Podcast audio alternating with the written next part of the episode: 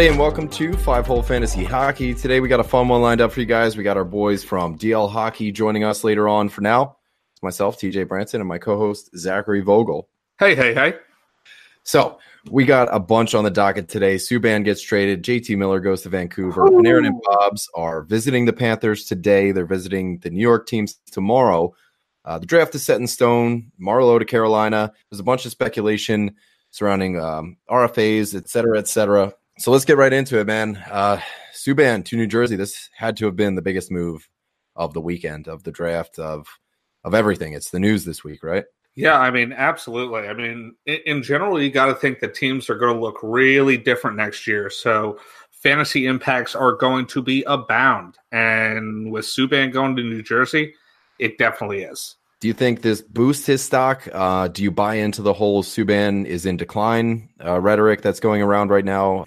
Where where do you place him? I mean, it's it's still a little too early to talk where we're going to draft him and stuff like that. He was on a 40 point pace last year. We got to think that he's going to beat it. I'm having a I'm thinking that this definitely boosts his stock. I, I like where he's at. I mean, he doesn't have as many people to compete with on the blue line yeah, like he did in Nashville. That's a huge one. Mm-hmm. He's going to be automatically plugged into that that first power play and he's going to have really good forwards to work with. The fantasy impact of this trade is is huge as far as I'm concerned. It really boosts that first power play unit, which is going to have Hughes and Taylor Hall and Nico Hischier on it. Like, geez, come on. Yeah, that that looks good. All right, let's so let's let's take a look at the numbers here.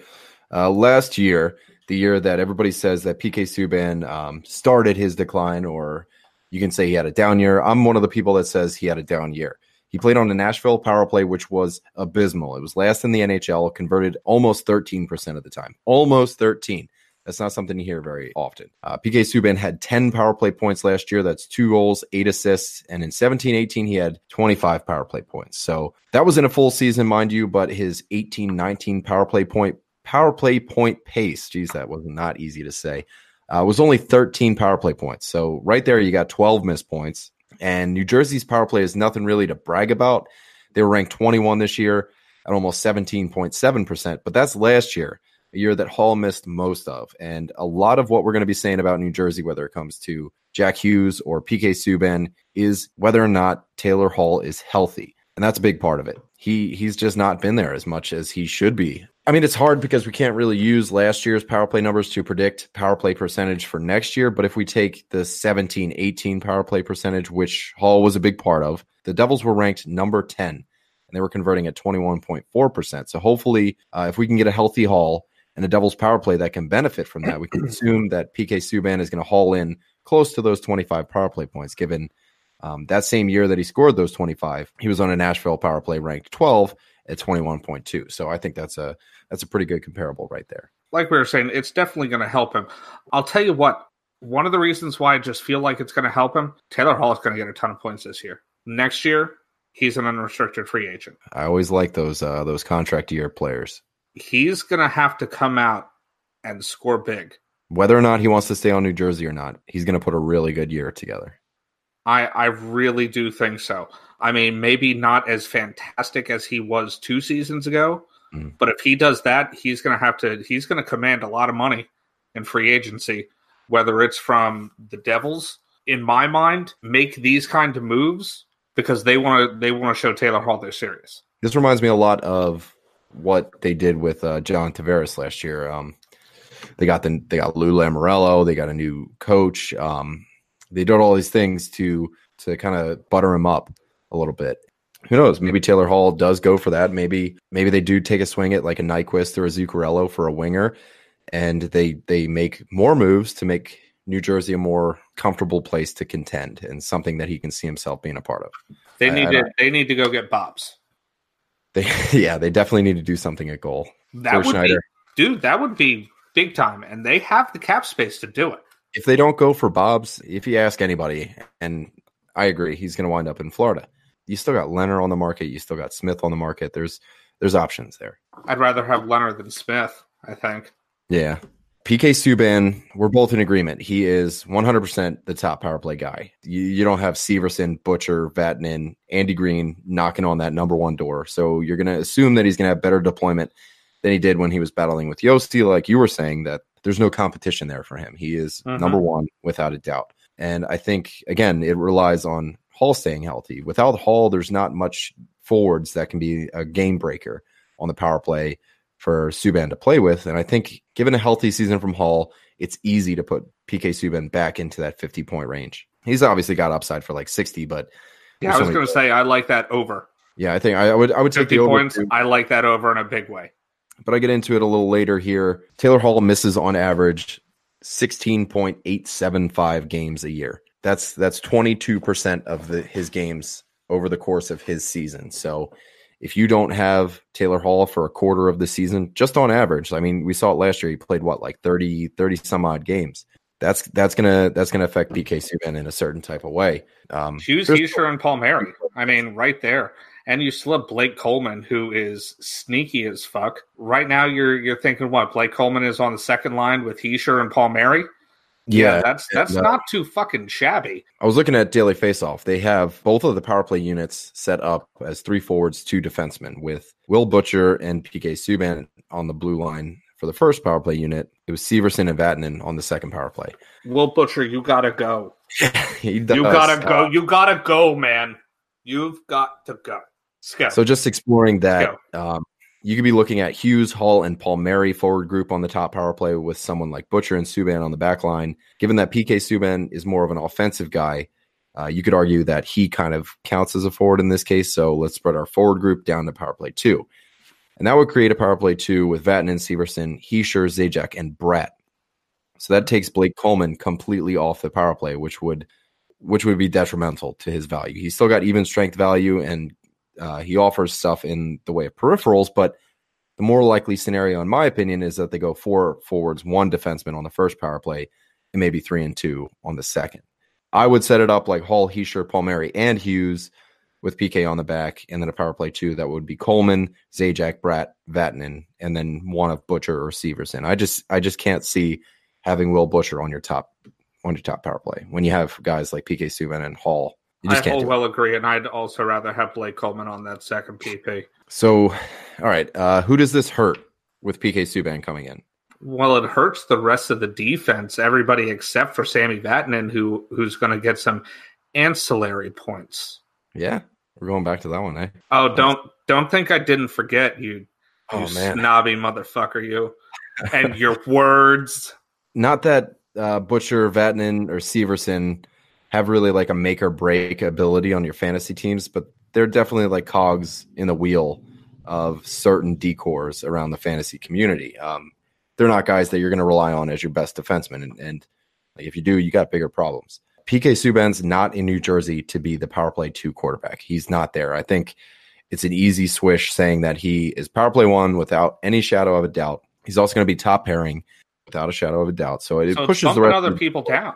Yeah, it pushes them down a peg, but it also makes the Devils more formidable and could have an effect on the team as a whole, given putting PK Subban at the top of everything instead of like Damon Severson or Sammy Vatanen.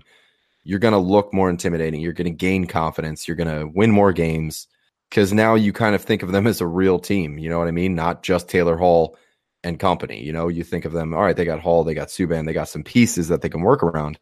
I, I didn't take, especially without Hall last year, I d- I didn't take the Devils seriously, and I don't think anybody else did. But now you got Subban, you got Hall. Uh, they they seem like a real team that could make a push, and I think with that confidence, you give people like Severson less minutes. They stay fresh. They're playing less lesser quality of opponents. Open him up to have more confidence and more and ability. The, the Devils the are pretty solid down the middle too. Yeah, so, I mean, got, interchangeable Hischier and Hughes on the top two. Then you have Travis Zajac as your number three, and Pavel Zacha as your as your number four center that's not bad. Yeah, it's not top five of the league, but it's not bottom five anymore. So yeah, that's pretty Pavel good. As your as your number four. Okay, I yeah. can see it. How about in Nashville? What is this? Who does it help? Who does it hurt? I don't. I don't see really hurting anybody. Yeah, I don't see it hurting anybody either. I see it. I actually I see like addition by subtraction. They were one of the teams that had defense to spare. I mean, it's nice to have PK Subban and everything, but they could afford to get rid of him, especially with the speculation that his salary is going to go towards Matt Duchene. So, like you were saying, addition by subtraction. So they're going to get rid of PK Subban and bring in possibly Matt Duchene. But you were you were saying earlier, it looks like Josi definitely has that number one power play lockdown because he and PK Subban were kind of button heads about that first power play unit. And better yet, Dante Fabbro gets to sniff regular NHL time. And then mm-hmm. you got Ellis and Ekholm. They're going to see more power play two time. And it could even be if 2D makes it onto one or both of the units, then you could see a bump in production from Ellis and Ekholm. I think Ellis is probably going to be the guy for power play two if it's four and one. But uh, if you go three two, then I think it would be Josi and Ellis. And if they get Duchene, obviously it's going to be four and one. You got Forsberg, Arvidsson, Johansen, Duchene, and Josi on power play one.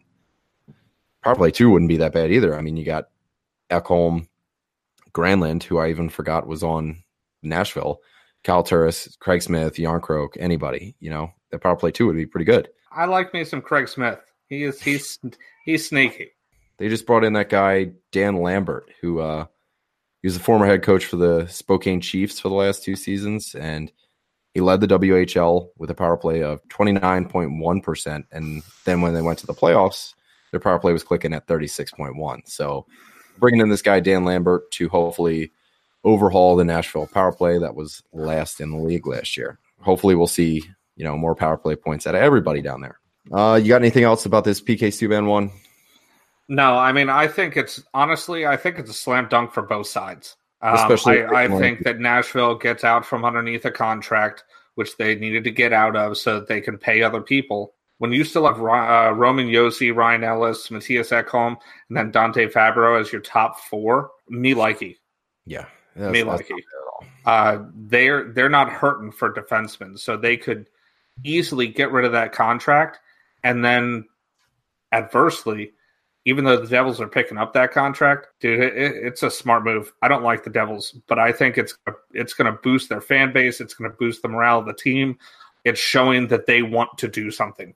Yeah, yeah. And, and, I, and I, will say that Jersey definitely needed that. Now all they need to do is go out and get a goalie, and they'll they'll really be a fucking team to to reckon with.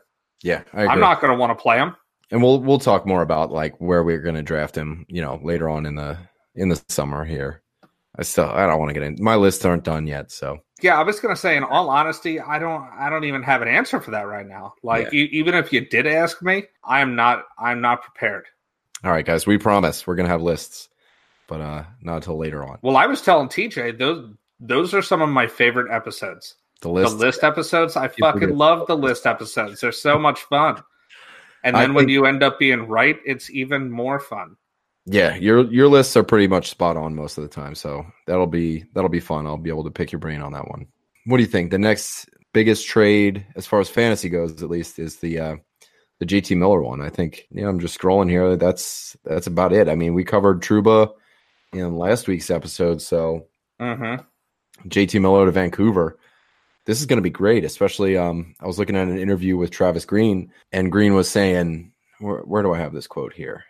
Coach Travis Green was saying at the draft um, he, in an interview that they have been looking for someone to play with Pettersson and Boeser. So I think he's definitely going to start there with uh, with Petey with Brock Boeser, the Brock Best monster, Brock the cock, whatever you want to call him. I think that that's going to be really good. I mean, JT Miller is a super versatile guy. Uh, there's tons to speculate on here as he can play center, left wing, and right wing. But my my immediate thoughts are he's going to be a top six guy. That that money, I mean, you have to you have to say. Oh, he's definitely going to be a top six guy, yeah. especially because they don't have a great up and down in Vancouver. Their yeah. top six is pretty much all they got. Number one, I, I think that. Uh, so I'm looking at their lines right now. I think that Jay Beagle should not be a number four, but that's just my opinion. Next time you have Antoine Roussel, who I know you kind of like. I never did. He's a tough dude and then Josh Leivo, who I actually do kind of like Josh Leivo. Yeah, but got... in in general, they don't have a great up and down. So give me a top six of Miller, Petey, Boeser, Tanner Pearson. That could use an upgrade. Horvat and Loui Eriksson also could use an upgrade. And let the bottom six play out as it will. I mean, Josh Leivo, he could he could move up for Loui Eriksson. I think uh, Eriksson's been really streaky, especially at like six million dollars a year. Yeah, he's their highest paid player, is he not? Him and uh, Alex Edler now. Like that's sad. All right, let's look at Miller's numbers now. At least he, I like Alex Edler. Yeah, I don't like uh I don't like Loui Eriksson. No, I don't either. uh, JT Miller scored 47 points last year in 75 games. He had 13 goals. 20 of those 47 points were on the power play. So that's 43% of his points came on the Tampa Bay power play. So it's not like you can just say on a power play. It mm-hmm. went on mm-hmm. the best power play in the league. Fuck uh, yeah, did. He had his lowest ice time that he had in five seasons. In uh in 2014-15, he logged 1242 and this past year, he didn't even break 15 minutes. Um, he hasn't broken two shots a game in his career. But when he was with Tampa Bay at the end of two seasons ago, when he went on that 19 game run, scored 18 points in 19 games, he was right around 2.5 shots a game. I think the math 2.4 shots a game. And that was when he was playing like 18, 11 a night. Uh, he had 45 shots in those 19 games. So that's good for 2.4. Um, so we know he's got it in him. I think if he's on the top line with Petey Boeser, I think we can get those two shots a game out of him. Maybe look for like 65 points out of the guy, which would be a career high. But if he gets consistent top line time, I think I think it's doable. I mean, you look Dude, at I, I will I will give JT Miller this. He does not take a lot of shots. That I full well agree with you on that. I want to see more shots out of him. Mm-hmm. But you know what? He takes smart shots pretty much career average is a 13.6 per shot percentage. Yeah, right. So that that tells me he's taken really smart shots throughout his entire career. But do you, is the um no, I guess that would have been a total on the year. I'm trying to think of the average because I think it was like 22.2% when he was with uh Cooch and Stammer for those 19 games. But I guess they would have wrapped that into the whole year. Mm-hmm. I thought it might have been lopsided because of that, but I guess not. Yeah, I'll give him that. The man takes smart shots. That's what your that's what your shot shoot. Jesus Christ, that's what your shot percentage tells me. Yeah. Um, I mean, he was down last year. Last year was his lowest shot percentage since that same 14 15 season that you were talking about. He was at 12% last year. And all the way back then, he was at 10.9. In between that is 16%, 16%, 16, a 13, and then that 22 he has a high shot percentage, which number one, that tells me he's taking good shots. Number two, take more shots. Yeah. Because I, you obviously are smart enough to take them when you're supposed to. So let, now let's look at the Tampa Bay side of things. Um, a lot of our line combo predictions last year were a little shaky when it came to Tampa. Oh, well, you could have Miller on the top line, or you could have Palat on the third line, blah, blah, blah, blah, blah. Now it seems like that top six is pretty much set in stone.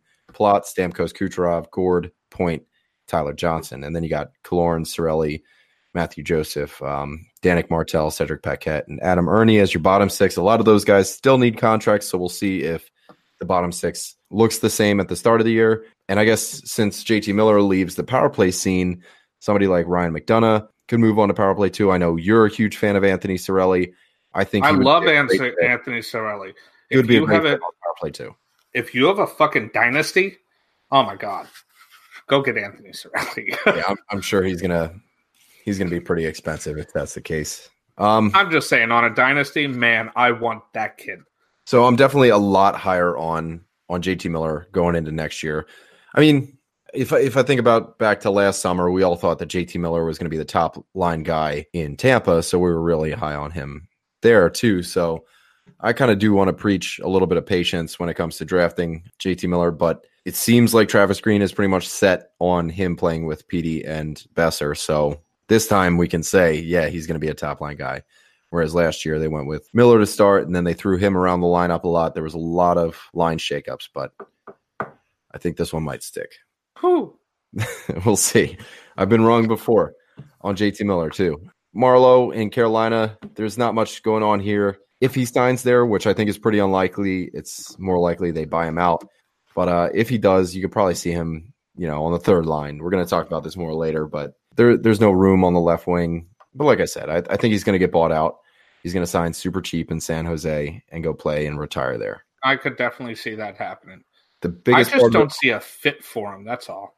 Yeah, I, I don't know. They, they they have better things to spend their money on. I think this was this was more a favor for Toronto. It seems like Carolina is in the business of doing favors for people lately. They just gave up Calvin DeHaan for pretty much nothing. Toronto, they they freed up some money. They gave it straight away pretty much to Kapanen and Johnsson. Uh, they signed their contracts, just waiting to put pen to paper for July 1st. And they're going to have a little bit more room for Marner. So I guess this keeps. That would have been the smart thing is to sign and trade Andreas Johnsson. For so Carolina, good. man, Carolina could use someone like Andreas Johnsson yeah, Ooh, I mean, in a big good. way. They should have done those future considerations. Those things almost never pan out.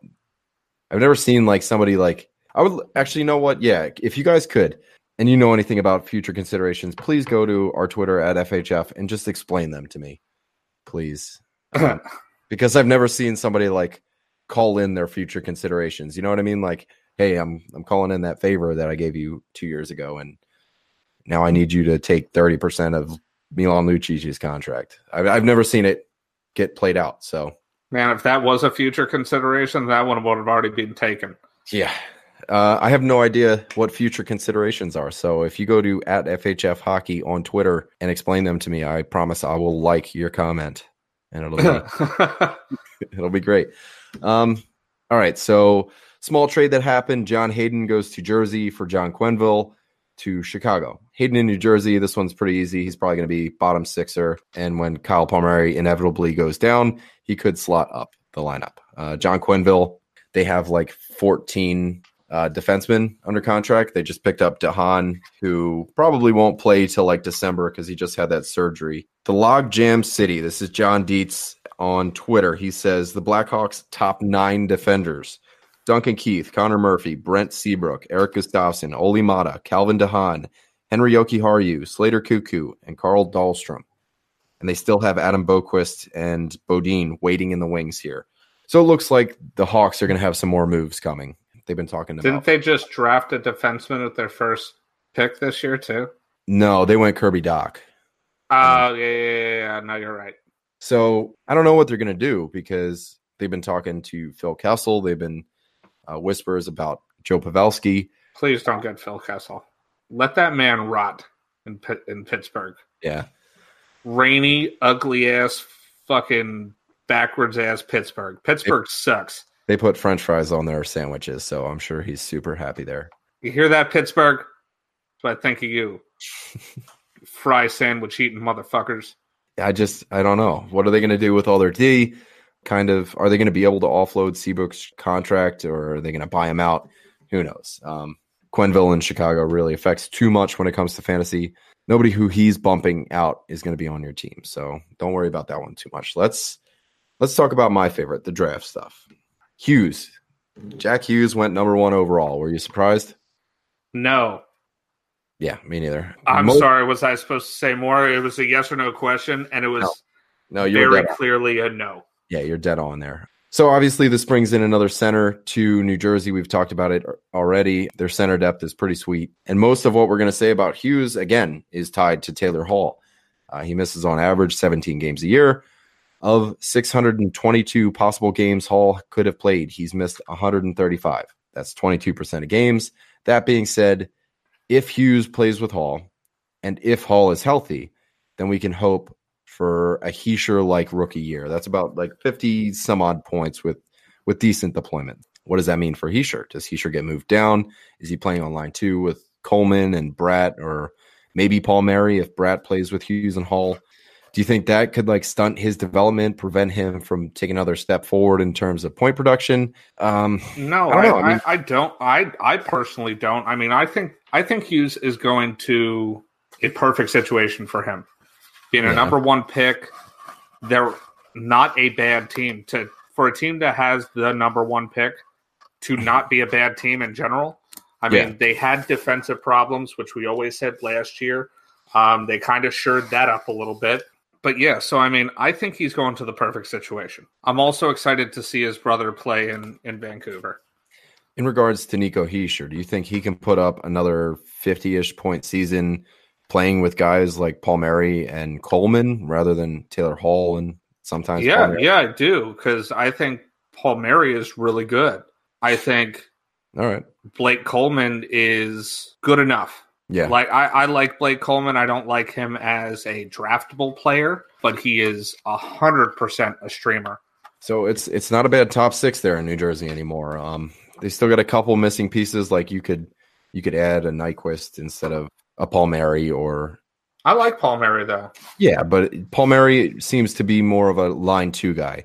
Like if you had Nyquist on the wing instead of Palmieri, I think Nyquist would be great on the top line, or a Zuccarello, or I feel like they could use a top line right winger and have Palmieri be on the second line with Hischier, and that would really solidify a top six instead of having somebody like Jesper Bratt playing on the top line. You know what I mean? I, I was just gonna say Jesper Bratt is definitely the weak link of that top six. Exactly. Yeah. Like a hundred percent.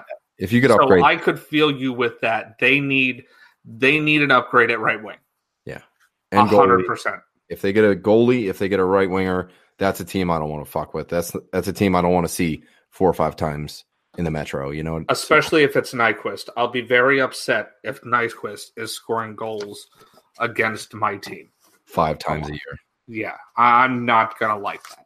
So let's talk about Kakko to uh, to the New York Rangers now. Um, Were you surprised? No. Okay, I was he, just making sure. He does look like Gail the Snail a little bit, and that uh, he does. That's unsettling. All right, so salt the snail, dude. An NHL writer for USA Today, Vincent Z. Mercogliano, he says he thinks that Kakko is going to slot into the third line. He sees the lines like this, and after every line, he he has like a little blurb. So he says Kreider, Zibanejad, Buchnevich is going to be the top line. This is the line they ended the year with, and if they land somebody like Panarin in the offseason, if Zuccarello comes back, who knows? Buchnevich is going to move down, but that's the line they ended the year with. That's the line they're probably going to go into it with. It's the line they started with last year too. I don't know if you recall that. I don't know. That's this very same front line they started with last year. Well, I mean, it worked, didn't it? No and then quickly bumped Buchnevich down to like the fourth fucking line. Yeah, they were all over the place with that. Um, I like Filip Chytil. Yeah, me too. Uh, Jimmy VC, Ryan Strome. Yeah, Dylan Strome's on Chicago and Matt Strom's in Philly. It's hard to keep track of those fuckers. Uh, Ryan Strome and Vitali Kravtsov are going to be your second line as far as he is concerned. And then he goes on to say that Kravtsov and Kakko, they're kind of going to be having a competition here in training camp. If Kakko outperforms Kravtsov, then he'll get the top six spot. But the team president said after the draft, you don't want to put players in a position where they're going to take a step backwards. That to me says that Kakko is going to be a bottom six guy to start at least. Um, he wanted to temper expectations from the New York Rangers fans. Don't let think that Kakko is, you know, your savior, your Connor McDavid, your Patrik Laine, whatever. Third line he thinks is going to be Namestnikov, Howden, and Kakko and it very well could be Filipino at center, could be Howden. Um, if Kakko lights it up, he could move up the depth chart too. And then your fourth line, Brendan Lemieux, Filipino, Jesper Fast.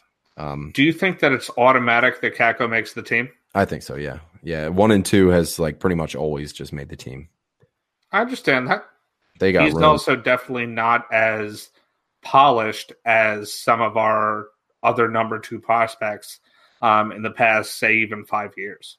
Yeah, I, I, would put him along the lines of like a Nolan Patrick, probably a little bit better than Nolan Patrick. So Patrick made the jump. I think Kakko can do it too. There was a little less room in Philly at center than there is in New York at wing.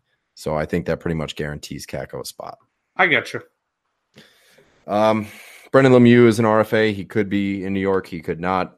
Filip Chytil, we both agree he has top six upside. Oh man, having him on the fourth line, you know, that's fine. I don't want I don't want him on my fourth line though. Yeah, I want I want him to get that exposure. But he's that's that's a luxury, man.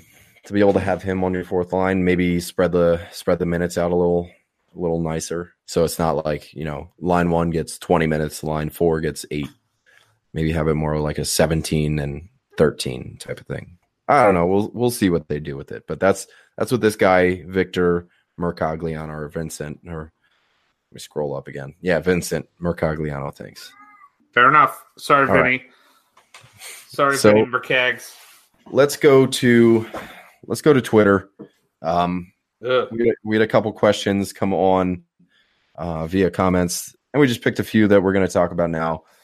At Littlefit two two seven, Dave, strangely enough, asked us a, asked us a question, even though he's going to be on the show a little later.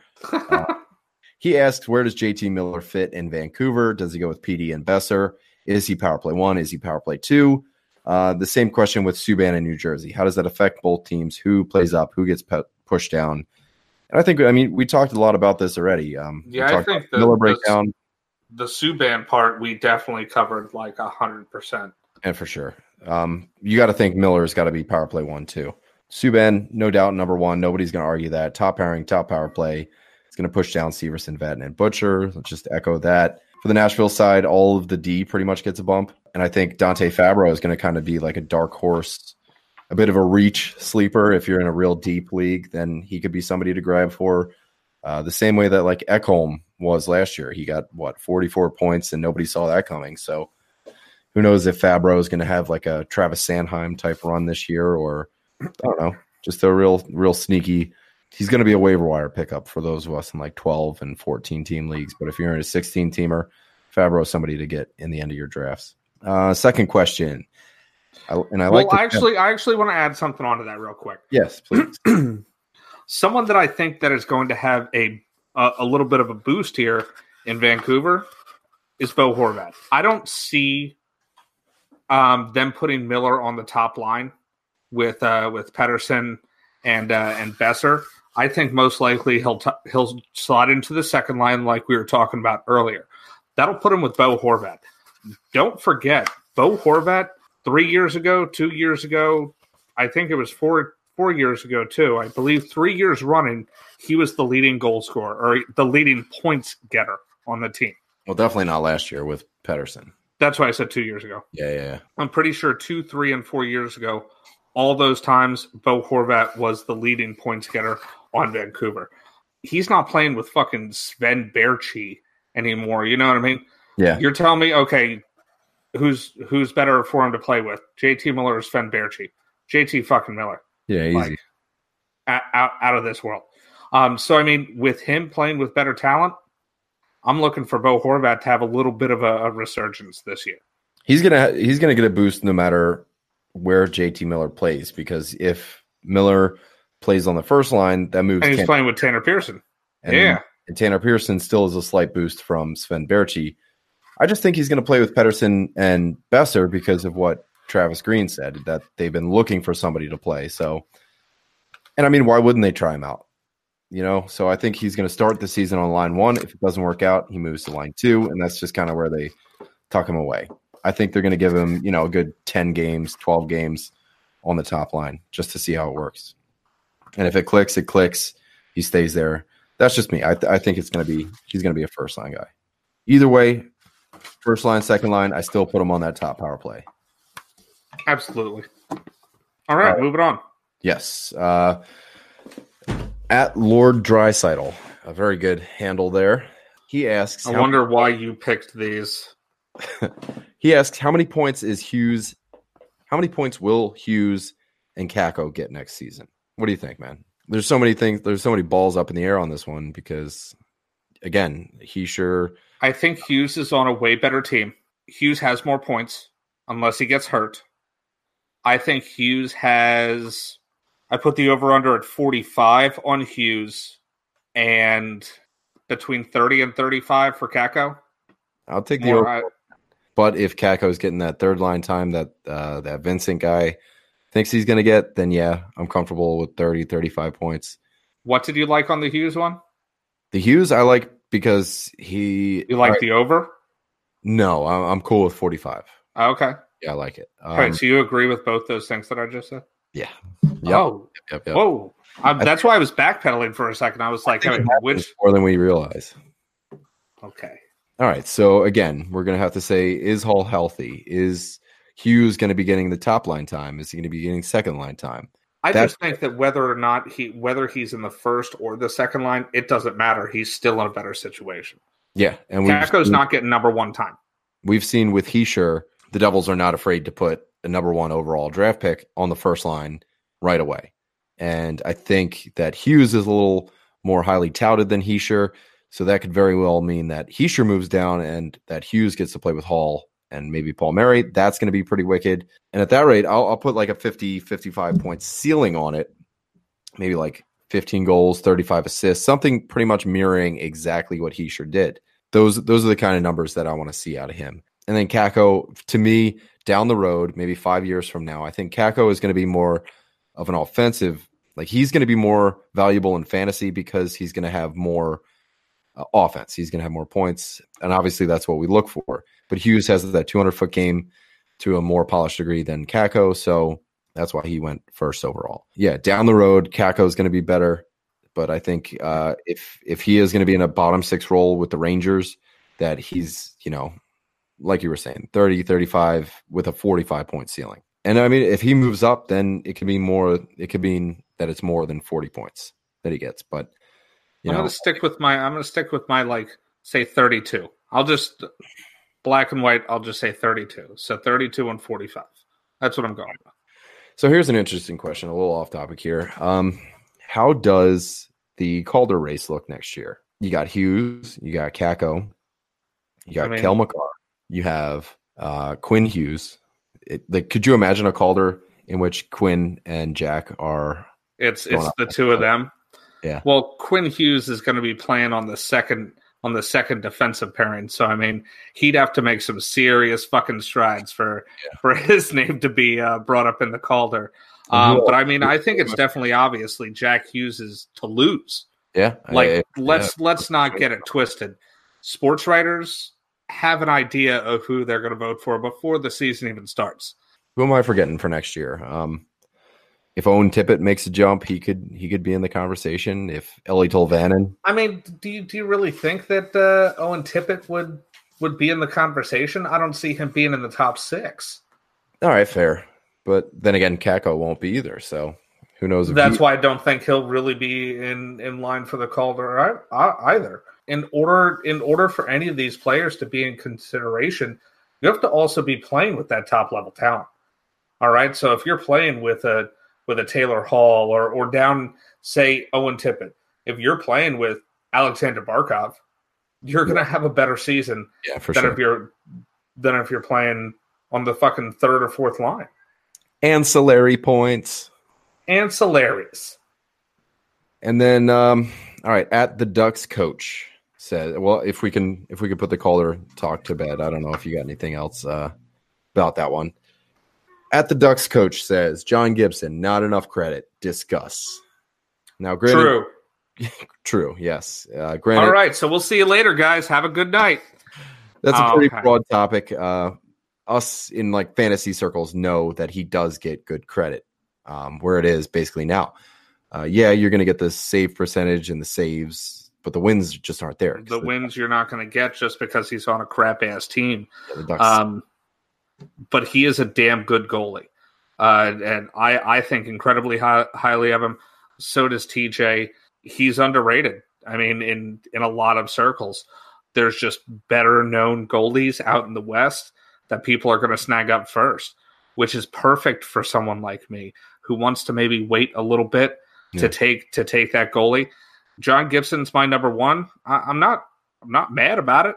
Yeah, that I mean, you could very well survive yeah, I mean, you can definitely get better goalies for as far as uh, fantasy goes, but I mean, especially if John Gibson's like your number two, because just because he will drop a little bit.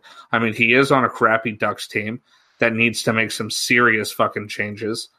Uh, they're paying a lot of money to all the wrong people. But yeah, no, I, I I agree with you, Ducks coach. He does not get enough credit. And it seems like the Ducks coach might have a little bit of a bias here. Possibly. Yeah, maybe.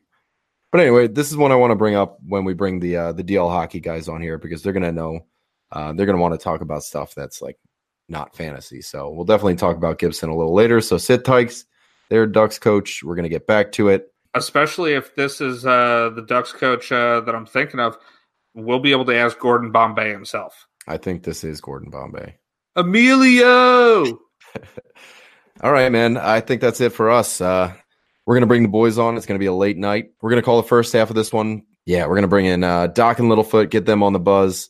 Uh, we're going to take a short break here and uh, bring those guys in. So thanks for listening to the fantasy half. We'll see you in the next half. Okay, guys, show us what you got.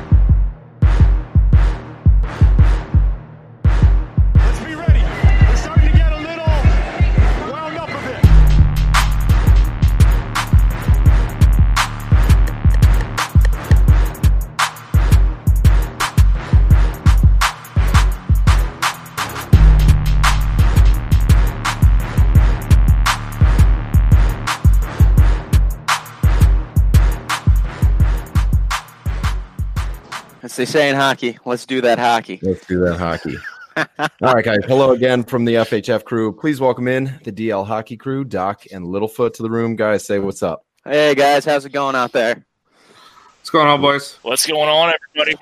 All right. So I know you guys got a podcast in the works called Remember the Rover. You want to explain the the name a little bit, what it means to you guys? For people who are still new to hockey or don't know a lot of the history, it used to be played with six attacking players two defensemen three forward and a rover.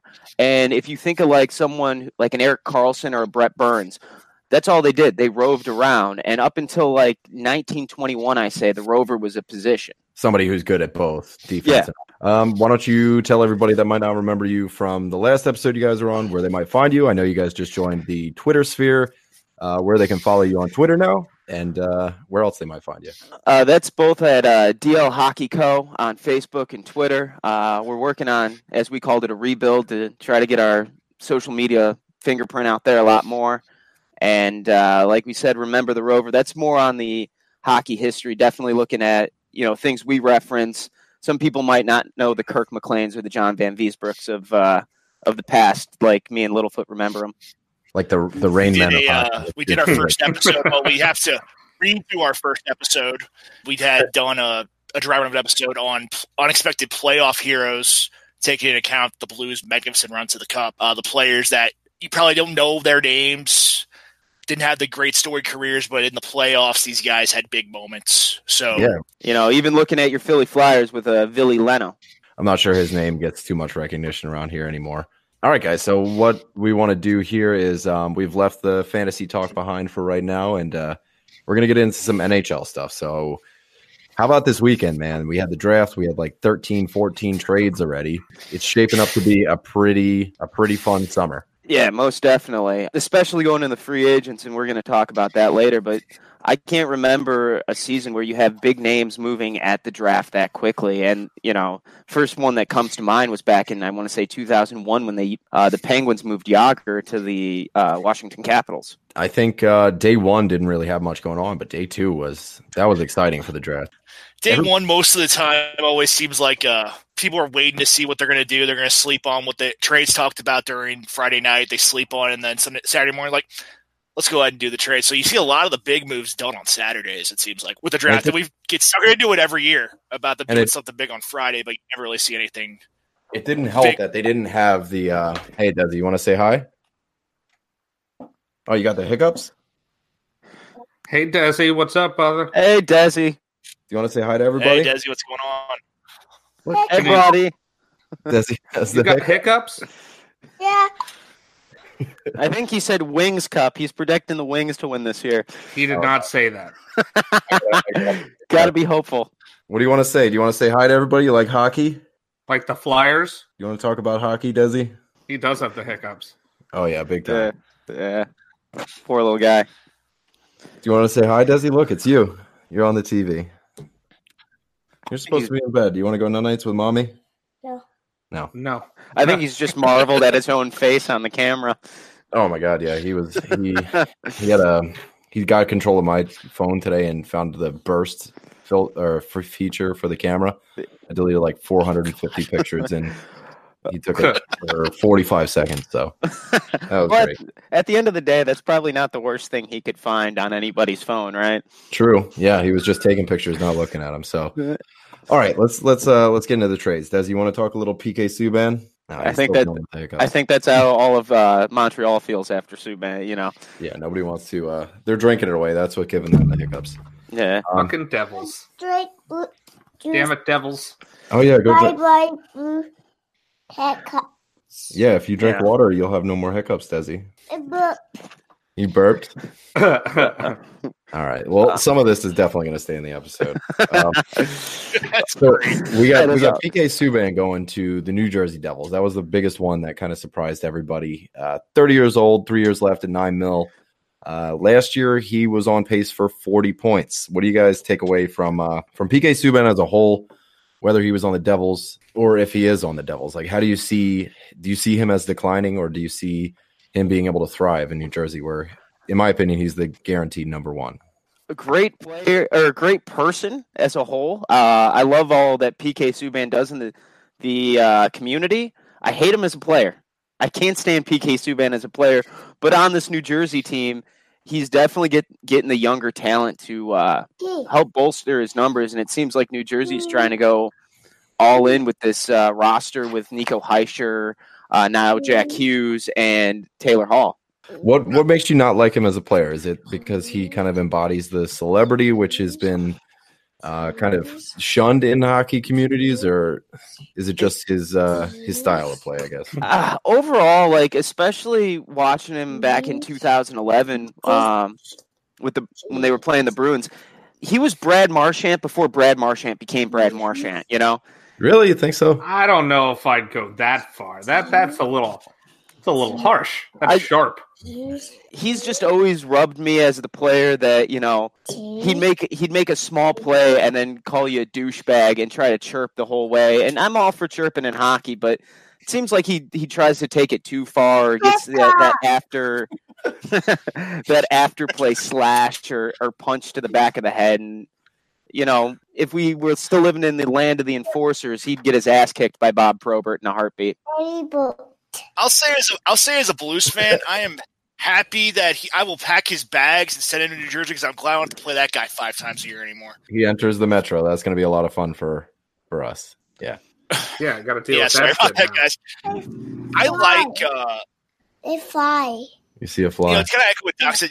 He does great. He does great things for the community, so you can't hate him as a person. I think he's a he's a good hockey player. I think he's declining a little bit, but he gives New Jersey something I think they haven't had in a couple years, and that's having a true number one defenseman on that back end there. Almost since and you know, definitely help that power play for sure. Definitely, they, they haven't had a number one since Scott Stevens and Scott Niedermayer left, and even uh, when Brian Rafalski took the reins for a little bit before his trade. All right, I'm gonna go see what I can do about getting him to bed. He's he's gotten really talkative. Oh yeah, yeah. So. He didn't want to say hi when he had his chance, but yeah, by God, we're going to talk now. Now we're talking about the lightning bugs, right, Dezi? Where are they? Do you see them?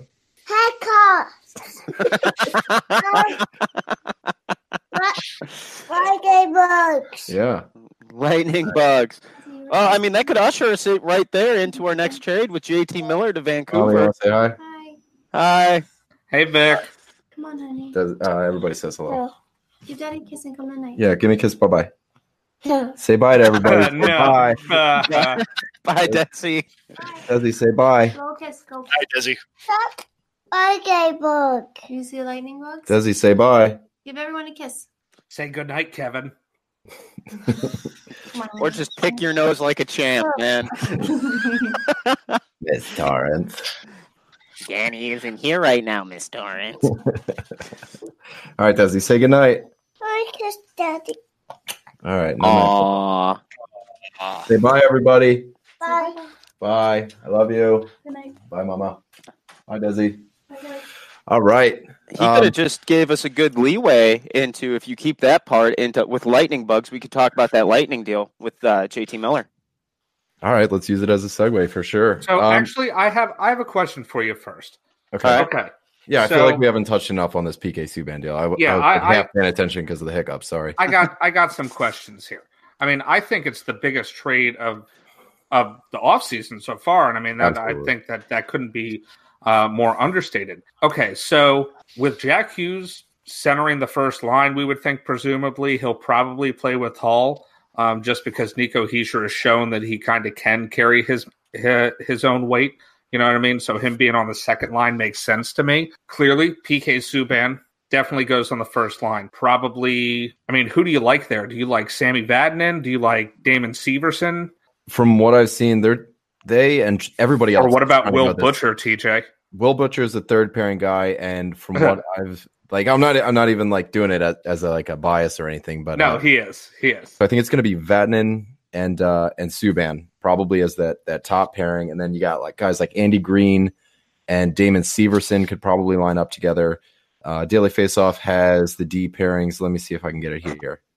Um, yeah, Vatanen, Subban, Andy Green, Damon Severson, and Will Butcher and Connor Carrick as the as a third pairing there. And then they uh, DFO is kind of going out on a limb here and saying that they're going to go three forwards to D, given PK Subban's like affinity for offense. You could you could argue that he's kind of like that fourth fourth Jesus, man. I mean, how scary could that first power play unit be if you go four forwards?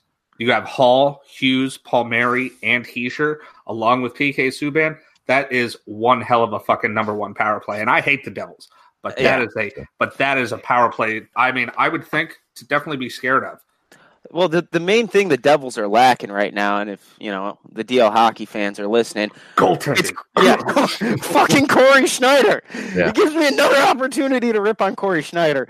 Yeah, it's you're going to have an extraordinarily scary power play. You're going to have a great top six going into the season, but if you don't have anybody backing you, this isn't the 1980s anymore with the ed- hi Cory Schneider. Yes, I see Littlefoot. Hale. But this isn't Cory the 19- Schneider here for everybody. Look at that goal. Look at that form. Just completely, just completely Okay. awful. He's He's not as much so- mobility in real life as he does. He's right nodding there. his shoulders because the ninth puck of the game just went by him. Yeah, this isn't the '80s Oilers anymore, where you can win a game eight six. This is a new NHL. So what So about 22 year old Mackenzie Blackwood? How do you guys like him? Do you think he could take the reins as number one? He only played in 23 games last year, had a 918 for a team that you know wasn't great. I mean, those are solid It's numbers. not bad. Yeah, that's a solid number right there. Maybe in a couple years, maybe halfway through this year, going into next season, he can take the reins. Um, So it's they not as kinda- they got to bite the bullet this year in a year where they have to convince Taylor Hall to stay and Oh, I don't lose think- a bunch of games. Or uh, It's, do you it's, think it's a tough him? draw. It's a tough. It's a tough draw for them for sure. Um, Yeah, I know, but I think okay. Blackwood Go ahead. I'm sorry. Go ahead. I like Blackwood. I think he. Sh- what I've seen, a little bit I've seen of him, he's he looks like he might have the stuff to be to be the guy. Is he ready for it? I don't know. They don't have a fucking choice. So I guess it's it's kind of going to be kind of be like trial, trial by fire a little bit. It, it's not looking at like your Flyers, where you know you had Talbot, Brian Elliott, and Carter Hart, you, you know, to rotate through those games. You you have Cory Schneider and Blackwood. Think about this though. Okay, so they have a little over twenty five million dollars in cap space left. Is that with PK That's, Subban that's without PK Subban. So take nine million off of that. Okay, You still you still have like sixteen five to work with. I've I've been hearing um, through nobody credible, so you can't really take it. But uh, that Zuccarello would be a great fit there for them, and that makes a lot of sense to have be to be able to have Zuccarello, who, if I'm remembering cor- correctly, he's got like 4.5 million dollar contract, needs a new one, obviously, but you you give him six million. You said they had what 16 left, You still need a goaltender. What goaltender what do you go say, out yeah. and get? but Yeah. that's what that's the thing is there's this stare down that's going on right now. You have so many UFAs, RFAs. You got Robin Leonard. Uh, Sergei Bobrovsky, Mike Smith, they're, Edie they're Mrazek. I was just gonna, I was just going to say, what do you want to bet? Mrazek goes to to New Jersey. Cam Ward. You, you I'll bet- have somebody's I'll going to need to sign the first contract. I don't think Hey, anybody wants to be the first. I'll bet my uh, Gordon Bombay hat that I'm rocking right now that Mrazek doesn't go to New Jersey. To you, Where, Zac. where is he going? He's going to stay in Carolina. You think so? I Oh, think he's going to. I don't know about that. They're freeing up all this I've money. been I've been hearing a lot of rumblings Ooh, gotta like the rumblings. that they're that they're uh, they're talking about keeping McElhinney and that Mrazek is asking for too much money. Uh, well, you know that that seems to happen in this league. Unfortunately, I don't know. I think they they re. It also would bring into effect possible trades with some goaltenders. The Blues are shopping Jake Allen right now. Could that be a fit in New Jersey? I don't know. Is he an upgrade over Cory Schneider? Yes. Yes. Yes. Yeah. Yes. the Blues, So- they have uh, Billy, what? Billy Husso. Uh, is that the prospect? We prospect? got Billy I'm Husso trying to find locked it. up. We got Billy Husso as a prospect, and then we got Binnington. Yeah, right. I believe they're both up for RFA. I think they're both up for renewal I think uh, this year. So yeah, Binnington is owed a contract. And Binnington's going to get paid after this pre after this postseason. Yeah, So I'll tell you one reason I think that Mrazek could go there and not go back to Carolina, and it's all because of Alex Nedeljkovic. and they just they just traded for uh, Anton Forsberg too. They Yeah, just- so so Alex Nedeljkovic plays for the uh, Charlotte Checkers down here. He is their uh, he's he's one of their their top prospects, and they supposedly they're hankering to bring him up to the to the big team. they also just won the shit. What is the fucking cup for the AHL? Jeez, it's not the Calder. That was Yeah, uh, I think it is the Calder. yeah, it is or the Calder. Memorial or one Yeah. of the two. They well, they just they just won it. Yeah, Um, everybody in that on that team is super high on him right now. I could see them making room to bring Delchovic up, all right. and that means bye bye Peter Peter Mrazek. so I would think it would be McElhinney and Nedeljkovic as like a one-two. Yeah, All right, are we ready to move on from PK? yeah. I just I just wanted to dive into it a little more, just because I mean, at the end of the day, that one signing creates a whole bunch of questions all up and down that lineup. Yeah, we got this. Um, the arms race, as you put it. uh, Anybody who anybody who plays with PK, I think you saw it with Nashville. They put Ekholm with him. Ekholm more of a stay at home, good defensive defenseman. So anybody you pay with uh, pair with PK, excuse me, he's more offensive minded. So you have to have somebody who's going to have that defensive responsibility. So and I think Vatanen's a Vatanen- perfect example. Adnan's a perfect example of that. So I think that's why I think you're going to see him with the number, at the number one pairing.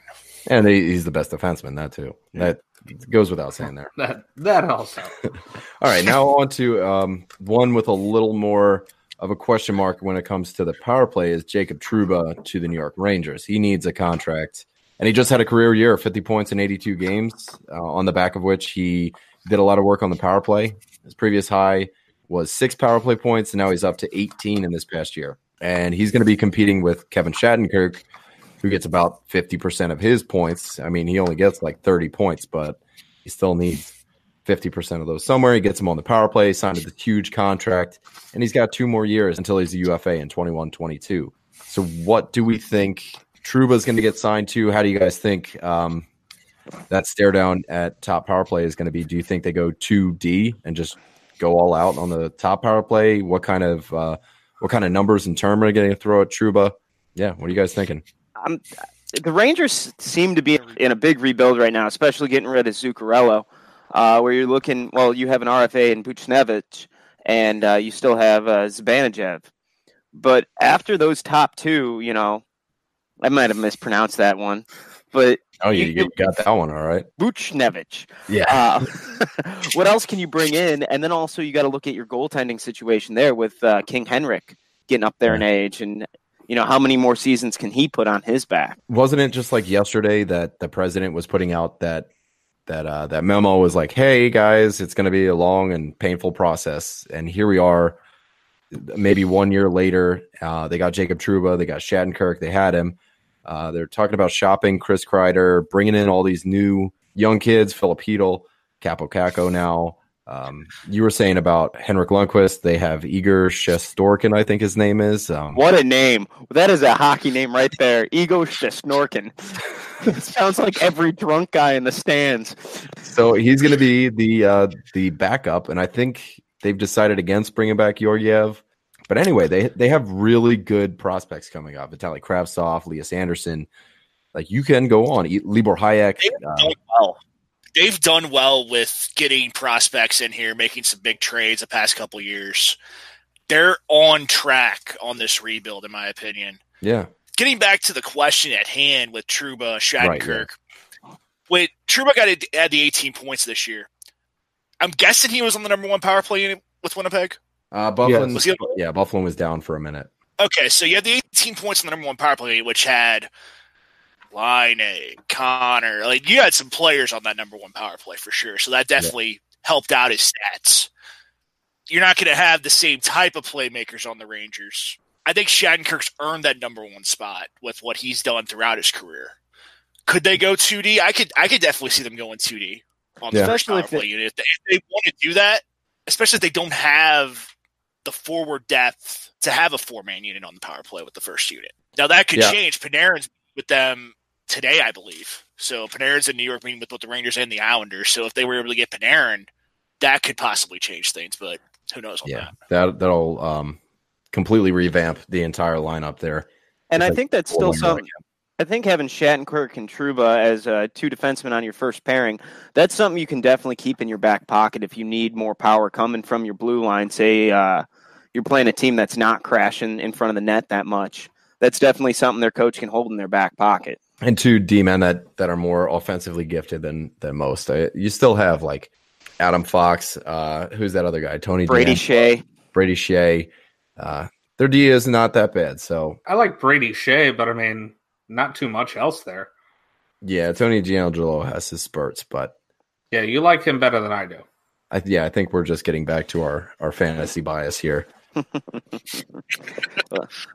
right. Speaking yeah. of biases, um, how about Hayes to Philly? Zac, you and I are the uh, the resident Philly fans, um, and I think we can all agree, all four of us, that he was overpaid for a player who has a career high of fifty five points. Yeah, maybe, maybe maybe just a little. But when you when you go out, you trade a fifth round draft pick just to talk to the guy. Uh, you kind of got to make sure that he winds up on your team. but you, I mean, you overpay for free agents. I mean, it yeah. sucks, but that's just how the world works, unfortunately. So, it, I mean, that doesn't surprise me in the least. You know, in overpaying for free agents, you don't know how they're going to perform. Uh, look at you know, especially these last couple years, how crappy Detroit's done with oversigning free agents and giving them no trade clause. You know, we Luke Glendening and Justin Abdelkader got locked up in multi-million dollar contracts, and yeah, I love my wings, but I would not be paying Abdelkader multi-million dollars. He's he's definitely you know a one, a one point five, maybe a million dollar a year player, not not what they've locked him up for. I wonder if they can shed that contract or the uh Darren Helm, Darren Helm, the the the captain of our injured reserve. well, right, since so. Drew Miller left, seven years, fifty million for Kevin Hayes. Wow. Yeah. Um. I mean, and we wow. we have him locked up till he's thirty four. If he's getting that, yeah. If he's getting that money, what's a guy like a Matt Duchene or a Mitch Marner going to ask for? You're seeing that guy getting that, or even kind of later on down the line here, Brayden Schenn. It definitely. I mean, du- Duchene's going to want ten million. Kind of, Duchene's going to want ten million. I would think Mitch Marner is going to want nine. I think you got Marner a little I think low. Marner wants, I think Marner wants more than that. I think yeah, Marner. Marner I think Marner. He wants Matthews I don't know. money. He's not going to get Matthews money. He led the Leafs. I'm just saying man. that's what he wants. he I wants don't Matthews think, I don't think that they would give him Matthews money. I mean, do you honestly? They're going to have like half of their cap in in their top six, more than half their cap. When All right, you have that kind of offensive talent, you don't really have a choice. We're definitely um, going to get to Toronto. Um, Philly, Philly's got eighteen. yeah, go ahead. Philly? Yeah, want to stick with Philly? Yeah, yeah, yeah. yeah. Uh, today was actually a pretty big day for Philly. We extended Travis Sanheim, and we traded Ryan Hartman. So first off, let's go with the Ryan Hartman for Tyler Pick, Pitlick trade. Tell me what tell me what you were telling me earlier, TJ. About what? About Ryan Hartman? What's up? About Ryan Hartman and Tyler Pitlick. Yeah. I don't like it mainly because Tyler Pitlick is a center. I don't think we need more centers. Right wing is where we did. So I think we're going to shoehorn Scott Laughton into a right wing. Um, idea. That was a choo choo outside, buddy. Are you ready to go to bed with mommy? No. No. So this is the third time uh, Hartman's been traded in three in uh, two years. He's traded at the trade deadline two years ago to Nashville, traded for Wayne Simmonds this year at the trade deadline, and now he's traded again. Kind of like uh kind of reminds me a bit of like Joffrey Lupul, just not quite as quick, where he's getting traded like every year and a half or so. Wasn't but I was just kind of started warming up to Ryan Hartman. I was just warming up to this guy. Then they trade him for somebody I really don't want. Now I understand that obviously Tyler Pitlick makes a lot less money than Ryan Hartman does. Zac, do you want me to make you feel really bad right now? Uh, sure. Yeah, let's do it. traded Wayne Simmonds for Tyler Pitlick. That's true. Yeah. That's I know like that's like you, you trade a pencil for a pen, except and then you end up hey, with like a fucking yeah, with a Rolls Royce. But yeah, we're trading down. You know, the I mean? reverse red paperclip. Yeah, you you yeah. have the look on your face like something's about to hit you right in the testicles. it always is. Usually, when we talk about the Flyers, that happens. Yeah, you, it, it's a face you acquire. So they have the resting bitch face. It's the resting Flyers face, where you always oh. look like. Okay, so lastly, lastly in Philly today, we extended Travis Sanheim and that one could either bite us bite us in the ass or it could be really good for us. So he signed a bridge deal for I think it was like 3.25 for 2 years and the way the way his career has been going, he's only getting better. At 2 years from now is going to be the prime of his career. So he's going to be another free agent that is going to be asking for more money. So my question is though, we had already talked about and thought that Niskanen would be on that top line very feasibly. And you had said you don't think that they're going to switch up Provorov and Sanheim playing together. Does this extension kind of solidify that thought? Yeah, I still think that um, Provi and Niskanen is going to be because remember in the last episode you and I talked uh, during like the the intro interviews and stuff like that. They had um, pretty much said that's exactly what's going to happen. But where are you going to put Niskanen now? You're going to put Niskanen with Gostisbehere, or are you going to leave Justin Braun there? No. It, so what I would do, I would do Provorov and Sanheim. I want to get rid of Hägg from this. I would do Provorov and Niskanen, Gostisbehere, Sanheim, and then Hägg and Justin Braun or some shit. I don't know. Like the Gostisbehere Braun pairing makes sense, but Hägg and Niskanen, I just don't get it. And definitely with Braun coming off, uh, you know, San Jose, where he's the fourth highest defenseman, this is going to give him a chance to shine and show what he really, you know, is worth. Yeah, depending on on where they put him, I think they're going to have him a lot of like penalty kill situations. I don't know. Maybe they move Gostisbehere down to the third pairing. Wow.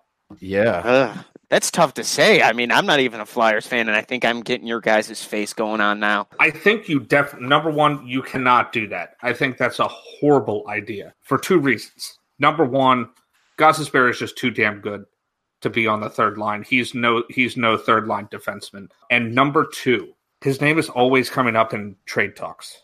When yeah. when the trade deadline comes, we don't we don't want to fucking Jeff Skinner ourselves. Jeff Skinner ended up going away from Carolina because they they hit him. They did nothing with him. He he gave them no value because they didn't put him in a position to give value.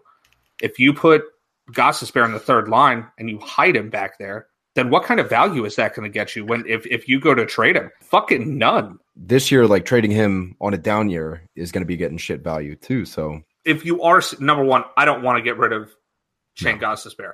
He's got, huge, he's got 60 point potential in him every single yeah, year. Yeah, I'm a huge fan of Shane Gostisbehere. If they would get rid of him, I'd be pissed about it.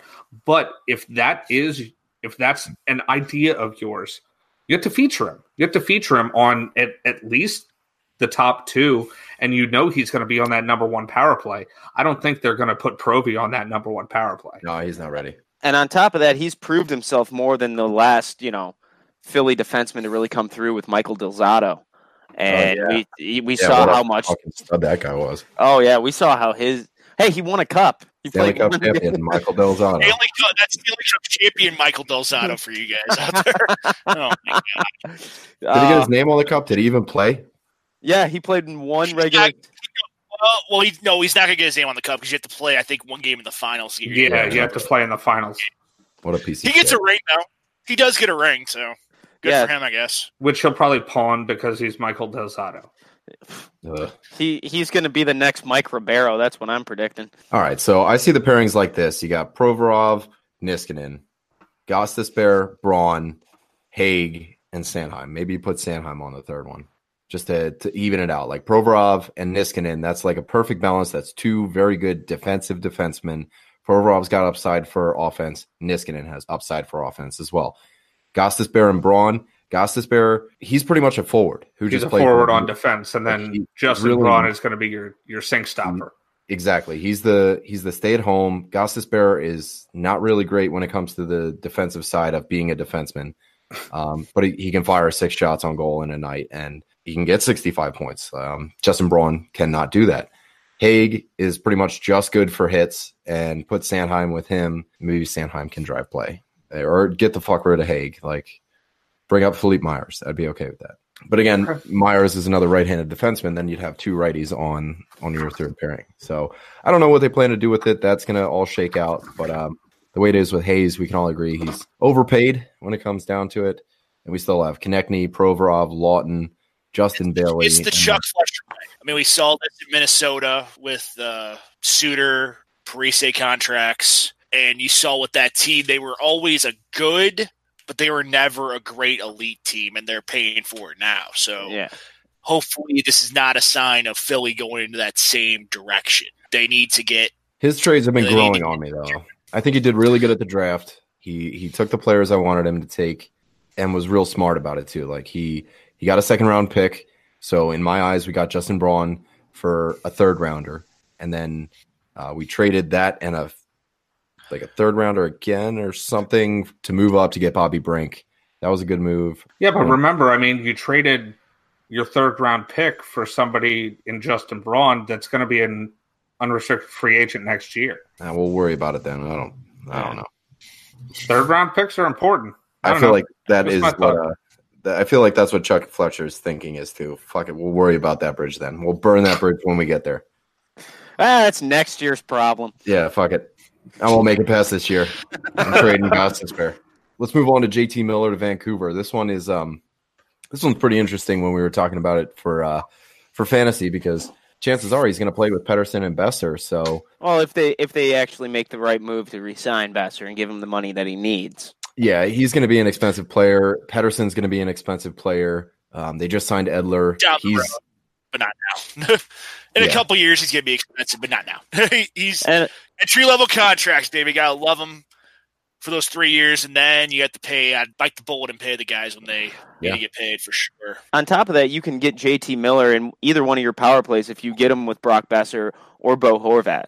You know, and he's that's super good. versatile too. So yeah. he he plays center, he plays left wing, he plays right wing. You can literally put him anywhere but goal in on your on your lineup. So uh, this guy, he's he can produce like a, a top six forward, then he's going to be worth every penny. But if if he's not, if he's like that sub fifty point kind of guy, it's going to be an overpay. And and I don't think. Correct me if I'm wrong here, but I think Vancouver is one of the ones that are they're pretty smart about about their spending. They're in the bottom half of uh, of the cap right now. They have like 17 a little over 17 and a half cap space. Well, I think the problem is with Vancouver when they have the cap space, they don't spend it right.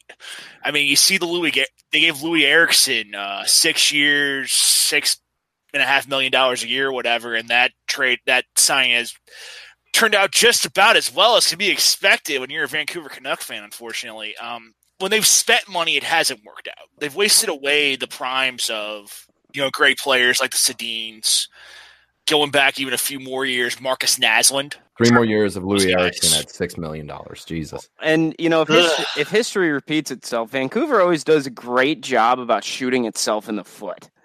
Uh, after after '94 and their cup run, they went downhill quick. And you know, it's be- it's bad when you have to rely on Dan. You know, I'll let a goal in from the red line Cloutier as your starting goalie. And then you rebuild and you get into that 2011 cup run where, you know, you have a great team and then you lose the cup, riot, burn down the city, burn down the team. Finally, they're getting uh, wheels moving on the rebuild. They're not, you know, signing players who they think are going to explode. Here, they actually have a pretty solid top six player. Who I don't yeah, think was used right in Tampa. But then again, when you see the talent on Tampa, it, it's kind of understandable when you see the guys Tampa has. Yeah, there's not much room in that top there's six. There's not much room in that top six for JT Miller. So I think him going to a spot in Vancouver where he can be on the top, wherever they want to put him, first or second line, he has a chance to really produce and give them another scoring threat when you're going to have teams focusing on Pettersson, a Boeser, a Bo Horvat. You have another guy that can – take some pressure off those guys. It's gonna it's just gonna do nothing but help. You know, he's had deep playoff runs with the Tampa Bay Lightning, so he's had that. He's got that experience to be able to help these young players kind of get into the battle here a little bit. And you definitely got to think that any time a player gets traded, especially off a team like Tampa, especially after this wonderful flop they had in the playoffs. Gotta love it. Oh, it was fantastic. Biggest bust. He's got to be looking at this almost as this upcoming season almost as a fuck you to his old team. You know, he wasn't the problem. They moved him for salary reasons. He's probably a little bit salty about the deal unless he wanted out of Tampa. So why not show him what they just lost and what they didn't? I think it was more or less they needed to find money for Brayden Point. Uh, they needed to find money for the rest of the stuff they had planned to do. I did read it in an interview that JT Miller was kind of bummed out that he went from like 17 and a half minutes a night to close to 14 and a half. That's why his numbers showed the way they did. I think along the lines of what you guys are saying, if he's playing with Petey, if he's playing with Boeser, he's going to be seeing like 17, 18 minutes a night. He's going to be a very useful forward for those guys. He's try eligible. He's good at any position. So if Petey fucks up a face off, he can move in and take it. I think he's going to be really good fit there. And Travis Green was saying, we were saying it earlier, that in the interview at the draft when they had just picked up JT Miller earlier that morning that they are going to try him out with Petey and with Boeser to start the season at the very least. So that's going to Yeah. be a very solid line. If it We works, saw it's it. going to be a good line. If it works, it's going to be a great line. when Miller got traded to Tampa originally, he was with Stamkos and Kucherov, and he put up 18 points in 19 games. Yeah. And was shooting at like two and a half shots a game. Looked really good. Was playing 18 minutes a night. Now, obviously, Petey and Boeser are not Stamkos and Kucherov, but they're not. They don't suck. You know what I mean? So That's and that's putting it lightly that they don't suck. You know, th- this is good young talent that he can really form his help them form his game or You help got the them. reigning Calder Trophy winner in Pettersson. Boeser probably would have won the Calder Trophy two years ago if he doesn't get hurt. He was on pace for 40 goals. It just does nothing but help two young players, you know, kind of get used to the league a little bit more. They know that teams are going to be gunning on to them. You have a third guy that can kind of help them out and take the pressure off them. And he's going to get some opportunities because if you're going to focus on Boeser and Pettersson, who's going to be the guy that's going to be left open? all right, The left so- wing. Uh, shall we go? In, shall we go into Satan's asshole of cap hell? Yeah. Um, real quick, do you guys have anything to say about Marleau? It seems like everybody's in agreement. Carolina's going to buy out Marleau, and uh, he's just going to sign in San Jose. What do you guys think um, is going to happen with that? Do you think he'll actually sign in Prob- Carolina? that's probably a likely outcome. Yeah, They're going to try to convince him to play in Carolina, but I don't think. Uh, I think he wants to go back home. yeah, Uh, even yeah, if it's for super cheap. And let's be honest, he signed in Toronto because they gave him the third year. That's why he left. San Jose didn't give him the third year; they gave him the third year, so he left. So It just didn't work get out Two, in Toronto. two at like one point two or something. I don't know. it would be Oh, nice. he's yeah. He'll. It'd be nice to have him go back to San Jose. I think even if def- especially if they're going to lose some guys, bringing back in that leadership, I think it's definitely going to help them out. I mean, and even if you can have Marleau playing Carolina for half a year, which no one's really thinking Marleau's going to play in Carolina, I would personally like to see it just to see them get a little bit more veteran leadership on that young team. Maybe they actually win a game in the conference finals. I Well, you don't got- know. You got Justin Williams, you got Jordan Staal. There's plenty of veteran leadership there. Yeah, but the the name. I don't know if Justin Williams is going to come back this year.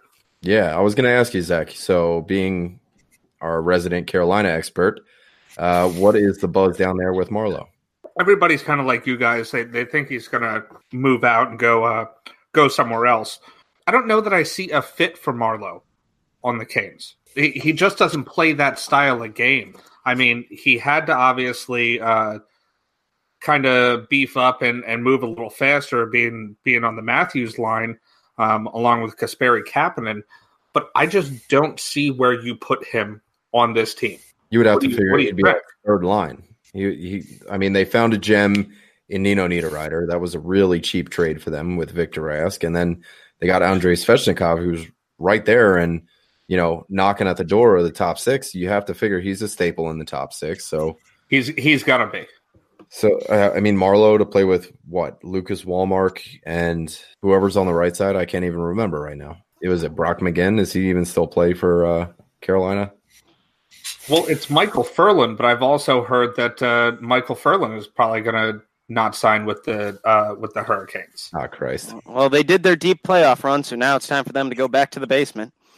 So then, what? You move Martinook up? Like that guy's a fourth liner. Like Yeah, it, it seems flat like with that with that Calvin DeHaan trade that just happened, that they're they're making some room for for some big stuff.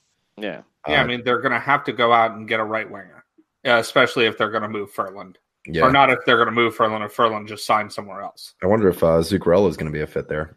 He's going to test the market, so he's probably just looking for the biggest dollar signs. And All and also let's I mean, like I was saying before, that's even if Justin Williams comes back and he's their first line right winger. Otherwise, wow, they are really fucking hurting on that right side. Yeah, it's going to be it's going to be tough. You got to wait for Aho to get his money, and then they can figure out everybody else. That's how that's how I would do it. Rod Brind'Amour comes back as player coach Reg Dunlop. All right, I mean, guys. I think he's a good coach. Don't get me wrong. Yeah, he took him. He took him that far. He should have got more chatter in the in the Jack Adams. I think. Uh, agreed.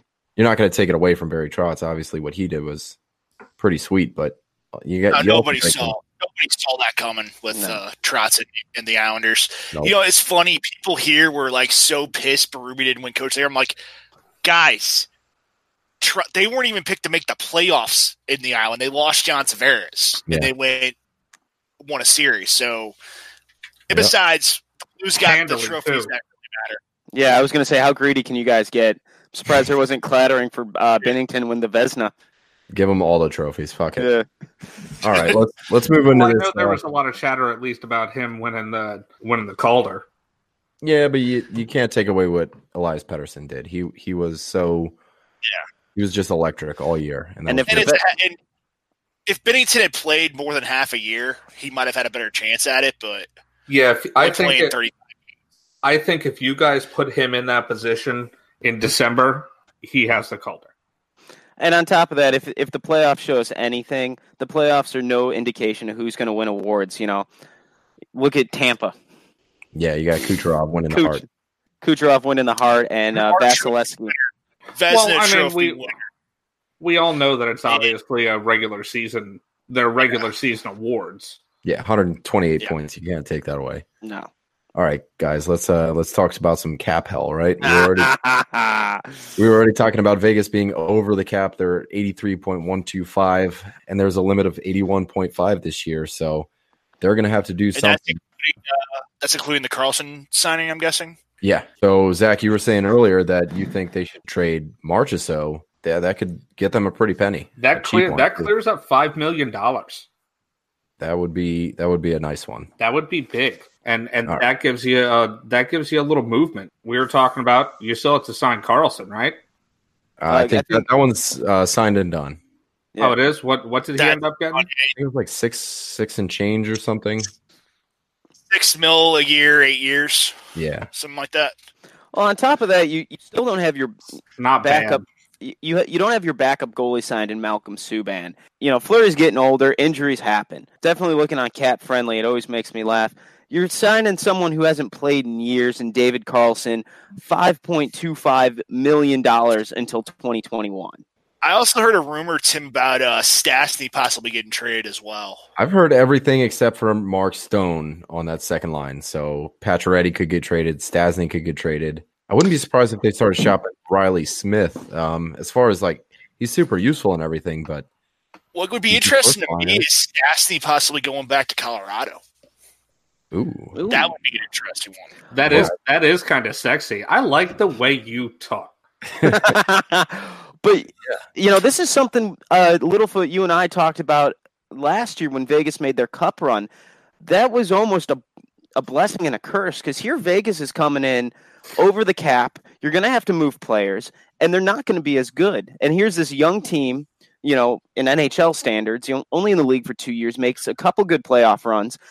And this year, you know, if you trade away some big players, you might miss the playoffs. What's that going to do to your fan base who's already been basically spoiled? quickest team to over the cap in history. Someone raise the banner. Raise the banner. So I'm looking I'm looking deeper into it. If Stastny goes, um, that opens the door for Cody Glass, which would be pretty interesting. I like the way that that would that would uh that would come through. I mean, he's in my opinion their best um, prospect. I think that looks that looks slick. I mean, you put Cody Glass. I mean, you could put him down in the lineup, but I like Cody Glass. yeah, the more you just saying that, I never even thought of that. Paul Stastny to Colorado. That would be that would be pretty cool. Yeah. That, Oh my that- god! What if they brought back? What if they did? Uh, because Tyson Barrie's been in talks now too. Tyson Barrie makes what, like five million a year, I think it is. Send over Nate Schmidt too, who's five point nine five. They've been talking about Colin Miller in trade talks, who's getting close to four. So give up Stastny and Colin Miller for Tyson Barrie with some, I don't know, maybe like a third round pick or something. That would be. It would definitely Oh man, it I like definitely open- Tyson Barrie too. yeah, that makes It- that makes sense. it opened the door for some wiggle room, and you know now you don't have to be haunted by. We really want to sign uh, Erik Karlsson because he's locked up in San Jose. San Jose, another team that's like tied up against the cap right now. They have like 10 different players that need to get signed. They don't have room for Pavelski and Meier. And um, as of right now, they have uh, 14.842 million. They have to sign a shit ton of people Kevin Labanc, Joonas Donskoi, Michael Haley, Joe Pavelski, Joe Thornton, Gustav Nyquist, Timo Meier, Dylan Gambrell, he, whatever, Joakim Ryan, and Tim Heed. That's a lot of money to spread out. Well, you can definitely see. I don't think they're going to go after Nyquist. and that's not saying you know because I liked him in Detroit. I think a, a good chunk of that is going to be trying to woo Timo Meier back to San Jose being an RFA this year. Timo Meier has the potential to be their top right wing. And that could be a dangerous bridge contract too, because uh, he's just getting better. Yeah. And it also opens the door to offer sheets. Yeah, there's a lot of room there for offer sheets. Like if you really want to screw San Jose, for the fans out there, I got a little info here. So the way offer sheets work is depending on how much money you sign a guy for is what you would be giving up in compensation. So it comes to draft picks. Yeah. 1.39 million, there's nothing attached to that. If it's 1.39 to 2.1 million, you're giving up a third round pick. 2.1 to 4.2 million a year, second round pick. 4.2 to 6.3 million, talk about a first and a third round pick. So that could be where Meier would would fit in there. Give up a first and a third for Timo Meier essentially. If you 6.3 to 8.4 million, you're talking about three picks, a first, a second, and a third. The old We're getting up to Marner territory now. 8.4 to 10.5 million, talking two firsts, a second, and a third. Ooh. And anything over 10.5, four first round draft picks. Oh, that's painful. And San Jose is pretty good at drafting, so I, I don't think I would send those draft picks that way. No. I'd be I'd be a little nervous about that. I've actually heard whispers about uh Nyquist to New Jersey. They're they're in need of wings and they got the money, so that could be something we're going to see in the next few days. I'll be upset. Uh, yeah, I'll, I'll be pissed. I'll be pissed. They want to do uh, something, man. Joe Pavelski, I was uh, talking to you guys. We talked about this earlier. Uh, I was reading an article on the Athletic today by Pierre, Pierre LeBrun. He was talking about he was talking to Joe Pavelski and talking to Joe Pavelski's agent. And the two teams that are going to talk with him that are not that are outside of the Sharks that I've seen. You talked about Chicago in there as well, uh, TJ. But uh, the two teams I've heard are Dallas and surprisingly Tampa. I don't know how it would work with money wise with Tampa. Dallas would be an interesting. They're going to give him Dallas beachfront would be property. Yeah, there you go. I go. don't see, I don't that's see, a lot of money, that beachfront property. I don't Yeah. see how they keep Brayden Point and Joe Pavelski at that rate. So if, if they get Pavelski, they're they're not keeping Point No. Because they're not going to pay Point the you know the eight million that he rightfully deserves and put him on the third line center. Because obviously Stamkos is going to be a first line center, then Pavelski will be a second. Um, I just don't see it happening. I mean, it's a pipe dream. It's a sexy pipe dream at that, but I just don't see it. Oh, yeah. Oh, Tampa's salivating, but they don't have the money. Dallas, Dallas would be interesting because they do need help I mean, you have a great first line. first line. Yeah, You have a great first line, and then after that, there's not really a whole lot there. So, One team, so that uh, would be interesting. one team That I did did want to talk about for uh, Cap Hell. I think it's all one we can laugh at. Is the good old Pittsburgh Penguins. yeah, they're they're they're up against it. They, so, just looking at it, you're sitting at, uh, from my best estimate, four point seven million dollars to work with this summer. Some of the contracts, you have Bryan Rust locked up at three point five million, Jack Johnson locked up at three point two five million a year, and next year you have to look at, and next year you have to look at re-signing Matt Murray. Congratulations, Penguins, you are fucked. Two cups in a row, three cups in what, like five years? That's what happens. Yeah, I but think Brian. I think Bryan Rust is worth three million dollars. Yeah, that's not that's not the worst. You, No. you- I, I, I think that that's a perfectly fine contract in my my opinion. I was probably who's the other Russ that w- was on uh, Pittsburgh and then moved to New York that I was probably thinking of. Oh shit. Oh no! Erik Gudbranson, four million dollars, Oh, four million dollar cap hit for Eric.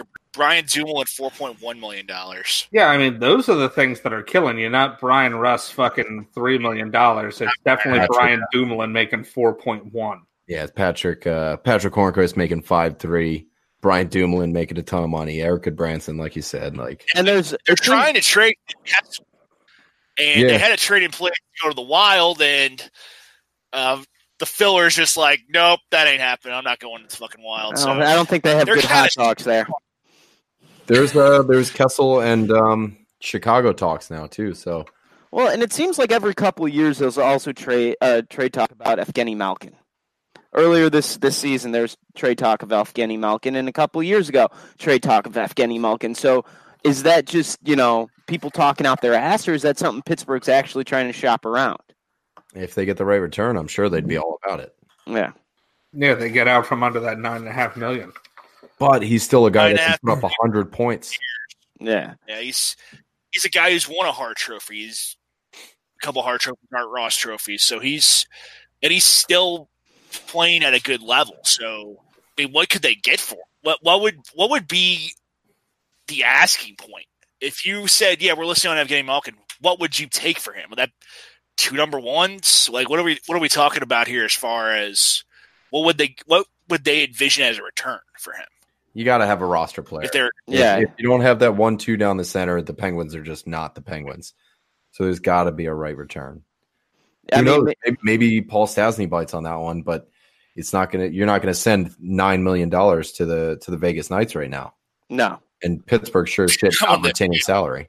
yeah, go from being two million over the cap to five million over the cap. So yeah, that's that's not going to work. Uh, no bueno. that's not Hell, going maybe no bueno. maybe New Jersey bites at it. You know, New Jersey's biting at everything right now, to trying to bolster that lineup.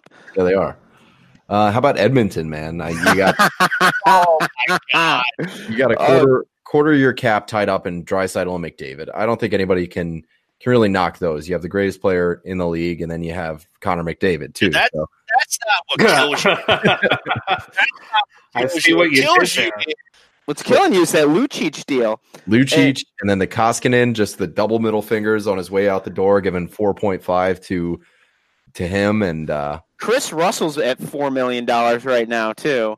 yeah, it's, And Sekera five point five million. He can't stay healthy. yeah, and he hasn't top- played a so- game in how fucking long? on top of that, at the end of this upcoming season, you're only going to have eight players signed to contracts, not including your goaltender. That's not even a full lineup right there. No, no, that's that's beer league at ten thirty. They're going to have to start bringing up a lot of these kids, and they're going to have to shed contracts. They're going to have to retain salary. Maybe they send, you know, Lucic to New Jersey. Lucic or New Jersey just seems to be the dumping ground right now for money. Yeah, here, here's the problem with trying to dump Lucic. Full no movement clause.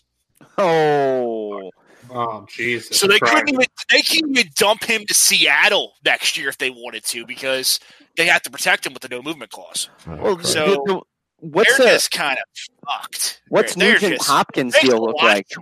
him. Nugent Hopkins is getting a pretty sweet six mil. Yeah, but does he have that new no movement clause as well? That could be a player that you know you could have someone bite at. player that has it. Well, actually, the only players right now that have no movement clauses.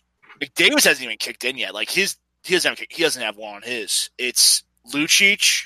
Sekera's a modified no trade, uh, no trade clause, and then Russ, uh, Kris Russell's a modified no trade and no movement clause. oh, Ken Holland, you So the guys you need to get rid of, you can't get rid of right now. Ken which- Holland, you Yeah, but so with the modified no trade clause, uh, I mean, they still have teams to pick from, correct? Yeah, they Right. can pick a I certain. think it's like a ten team list or something. I believe, right? Well, that's better than So- Jacob Trouba's uh, list. So you Hey, got- he did it for his girlfriend. He did it for his girlfriend for their career. Where have we heard that story? before? did he really? That's what he said. That's Oh, what he said. Like my wife's career is more is as important as my as my career. She's trying to be a doctor or something. So I guess she's going to school at MI, going to medical school in New York or something. I don't know. All right, good, that's good for him. With all those head Yeah. injuries, he's going to need that. So I mean, this UFA market is really gonna it's gonna play out over. I mean, what July first it opens up. So next week, uh, actually a week from today. You're probably going to start hearing some stuff probably the next few days because you're Yeah. talking to teams right now. So you're going to have you have players talking to teams right now, and it's going to be boom, boom, boom. That's the thing I love about the NHL is that July 1st comes, and whenever you can start signing players, you just see this list just populate. all the way down. Oh yeah, just pop, and it's unlike other sports where you're waiting for two weeks before somebody signs. NHL does it does a pretty good job with it. The other real big team, I don't know if you guys covered them, who has trade hell or cap hell problems, is the Toronto Maple Leafs. yeah. I I, mean, think it- it's all over the news. Oh, Anywhere you look on hockey, anything, Toronto comes up. Marner this, Kapanen in that. Now it's Ennis, this. Jo- Johansson. Uh, I expect them to lose Jake Gardiner. Um, he's going to get a big payday. Uh, you don't have a backup goalie. Once again, thank you for you know the humor that it is. You're still paying Nathan Horton uh, five point three million dollars a year. Tragic story with Nathan Horton, but still five point three million dollars a year. Yeah. You're seeing the game of chicken being played right now between Mitch Marner, his agent, and Kyle Dubas. Yeah. Kyle Dubas was quoted in the news the other day about saying, well, remember a few months ago, Kyle Dubas came out and said, oh, we're going to match anything these guys sign. Well, now we're getting towards the meat of it now. We're getting July 1st is getting closer. And you're starting to hear him say, well, we might not match if somebody gives us, if somebody's dumb enough to give Mitch Marner $11 million a year, Matthews money, I take the four picks. I'm Yeah. not, I'm not going to lie. I, I take the four picks at that point. So I think it comes down to does Marner really want to stay in Toronto or does he want to get paid? I think he wants he wants both. Yeah, He wants both, but if he has to choose, he's going to have to make a decision because But you're looking he's, at he's obviously going to choose to get paid. But yes, I, I full well do believe in my heart that Mitch Marner he wants to play for Toronto. It's not like he doesn't, but I mean, if they're if they're going to lowball him, I don't blame him for leaving. yeah, Yeah. you look at Tavares who got 11. You look at uh, Matthews who got 11 points. Yeah, his his best friend got 11-6, and he's sitting there waiting. But it was also said that they didn't want to do uh, any talking about anything like that during the season. So Yeah. they've been waiting for this time. So uh, don't I mean don't act like it hasn't been in motion. This is the guy that led the team in points too. Probably Yeah. he could be the best Leaf in all of like Leafs history, better than Sundin. Anybody, he could be. that's a tall. lead. That is a Yeah, I don't- tall, Uh, Stay. tall. Sta- yeah, He's Wait. 22. He's wait, 22. Wait, what? What? He's 22, and he had what 90, 92 points this year. Christ, this kid's. Jeez, I, I couldn't. I don't know if you can say best in Leafs history because this is a storied franchise since Maybe not yet, 1917. He could be, and and that door is wide open. He that's for the taking. I mean, Auston Matthews could be the very well be, be the best Leaf in all of Leafs history. Yes. Toronto's waited 50 some years to win a cup. Yeah, You win a cup in Toronto, like we talk about here in St. Louis with the Blues winning the cup, those guys are fucking legends. Mhm. You will be a god in Toronto if you help them win a cup. They've already started planning the Auston Matthews statue. yeah, they're gonna do like a Mount Rushmore Yeah. with all their faces. It's gonna With be a, all of their faces being Auston Matthews, just four Auston Matthews faces. and and, and uh, Frederik Andersen's backbone because that carried them there. Yeah. for most of the way. Yeah, What I think is interesting is some really solid role players like Andreas Johnsson and Kasperi Kapanen.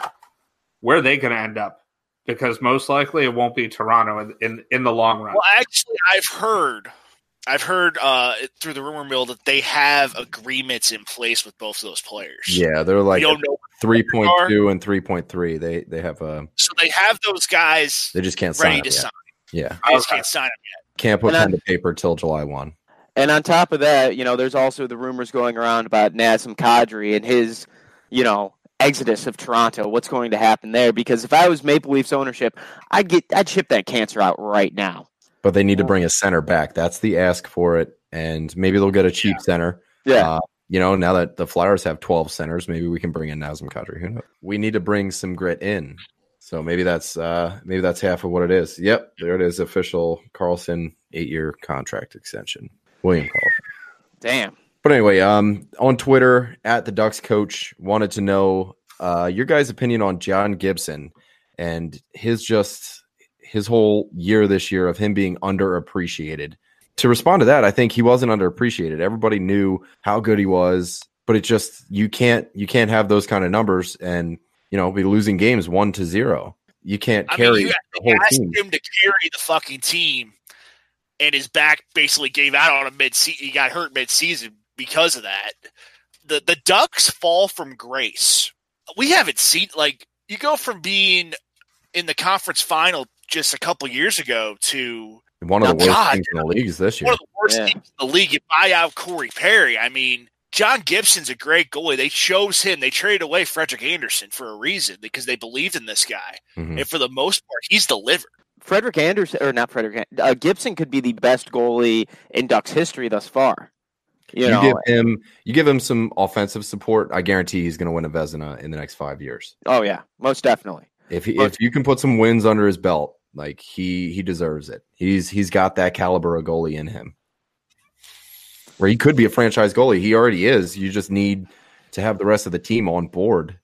And you, you I don't know, when everybody else is sleeping and John Gibson's the only one that gives a fuck, like it hurts my feelings. I think the underappreciated comes from like you have Vasilevskiy and Carey Price and Henrik Lundqvist and uh, now Jordan Binnington playing. You have all these high caliber goaltenders who have that you know that name and they're doing great things and then you have Gibson who's playing on a shit you know a shithole of a team he's not going to get that recognition because the team in front of him sucks I think it's also an exposure thing too because you're playing on the West Coast. You're playing your games aren't being televised till nine o'clock at night, ten o'clock at night in on the East Coast. So you have guys that you're not seeing them play all the night unless you see them play on the, the East Flyers, the Penguins. You play see him playing on the East Coast. So there's that part of it, and Anaheim's not you know if he's playing in on the East Coast or a Toronto or a Montreal or a Chicago or a Boston yeah. You know, in a big hockey market, I think you'd be hearing him talked about a lot more. But he's playing in Anaheim, and you're competing. And he's also playing the shadow of Jonathan Quick to I an was extent as just well. about to say that he he's not even the most recognizable goaltender out of California. You have Jonathan Quick. If you even want to expand into the the whole area, you have to go against Jonathan Quick and Marc Andre Fleury. You know, arguably you're the third highest known player or third highest known goaltender in that division. And occasionally Martin Jones even gives you a run for your money. When Yeah. Martin Jones decides to play. Once every other game. Yeah, you know, he's got that old Martin. old fashioned TJ Oshie symptom. All right. What, boys, herpes? think- yes, oh, herpes. Jesus. I think that's a perfect place to to end it up. Uh, I think that's all we got time for tonight. Yeah, guys, always a pleasure having you guys on. Yeah. Thank And, you, uh, thank for you for having us. yeah, absolutely. Um, I hope uh, the next time you, always. the next time you guys record that it goes through and uh, we'll be able to listen to you guys and we'll be on your podcast one day. Oh, most definitely. That's what we're hoping for. But we got that good dry run in, so we we have the flow down. Good. That sounds that sounds hot. Oh, you know it. You know it. All right, looking forward to it, guys. Thanks for stopping in, everybody. Thanks for tuning in. That's it for us tonight on the five hole with DL. I guess we're going with uh, four for spearing. we're, we're still mulling Yeah. over that that combo name. So That also sounds hot. just just an orgy of hockey knowledge. Yeah, just, just four dudes spearing each other, you know. All right, guys. Thanks again for to, for stopping by. Thanks everybody else for listening in. You can find DL Hockey at DL underscore hockey on Twitter, and you can find us at FHF Hockey. Be sure to leave a review and subscribe if you guys are digging it. All that stuff. Follow us on Twitter. Follow DL on Twitter. We hope you guys have a great rest of the day, night, whatever you're doing, and we love you. Thanks, guys. Love you, everybody. See you later. Love you, Caitlin. Hey, All right, gotta good. give her a send off.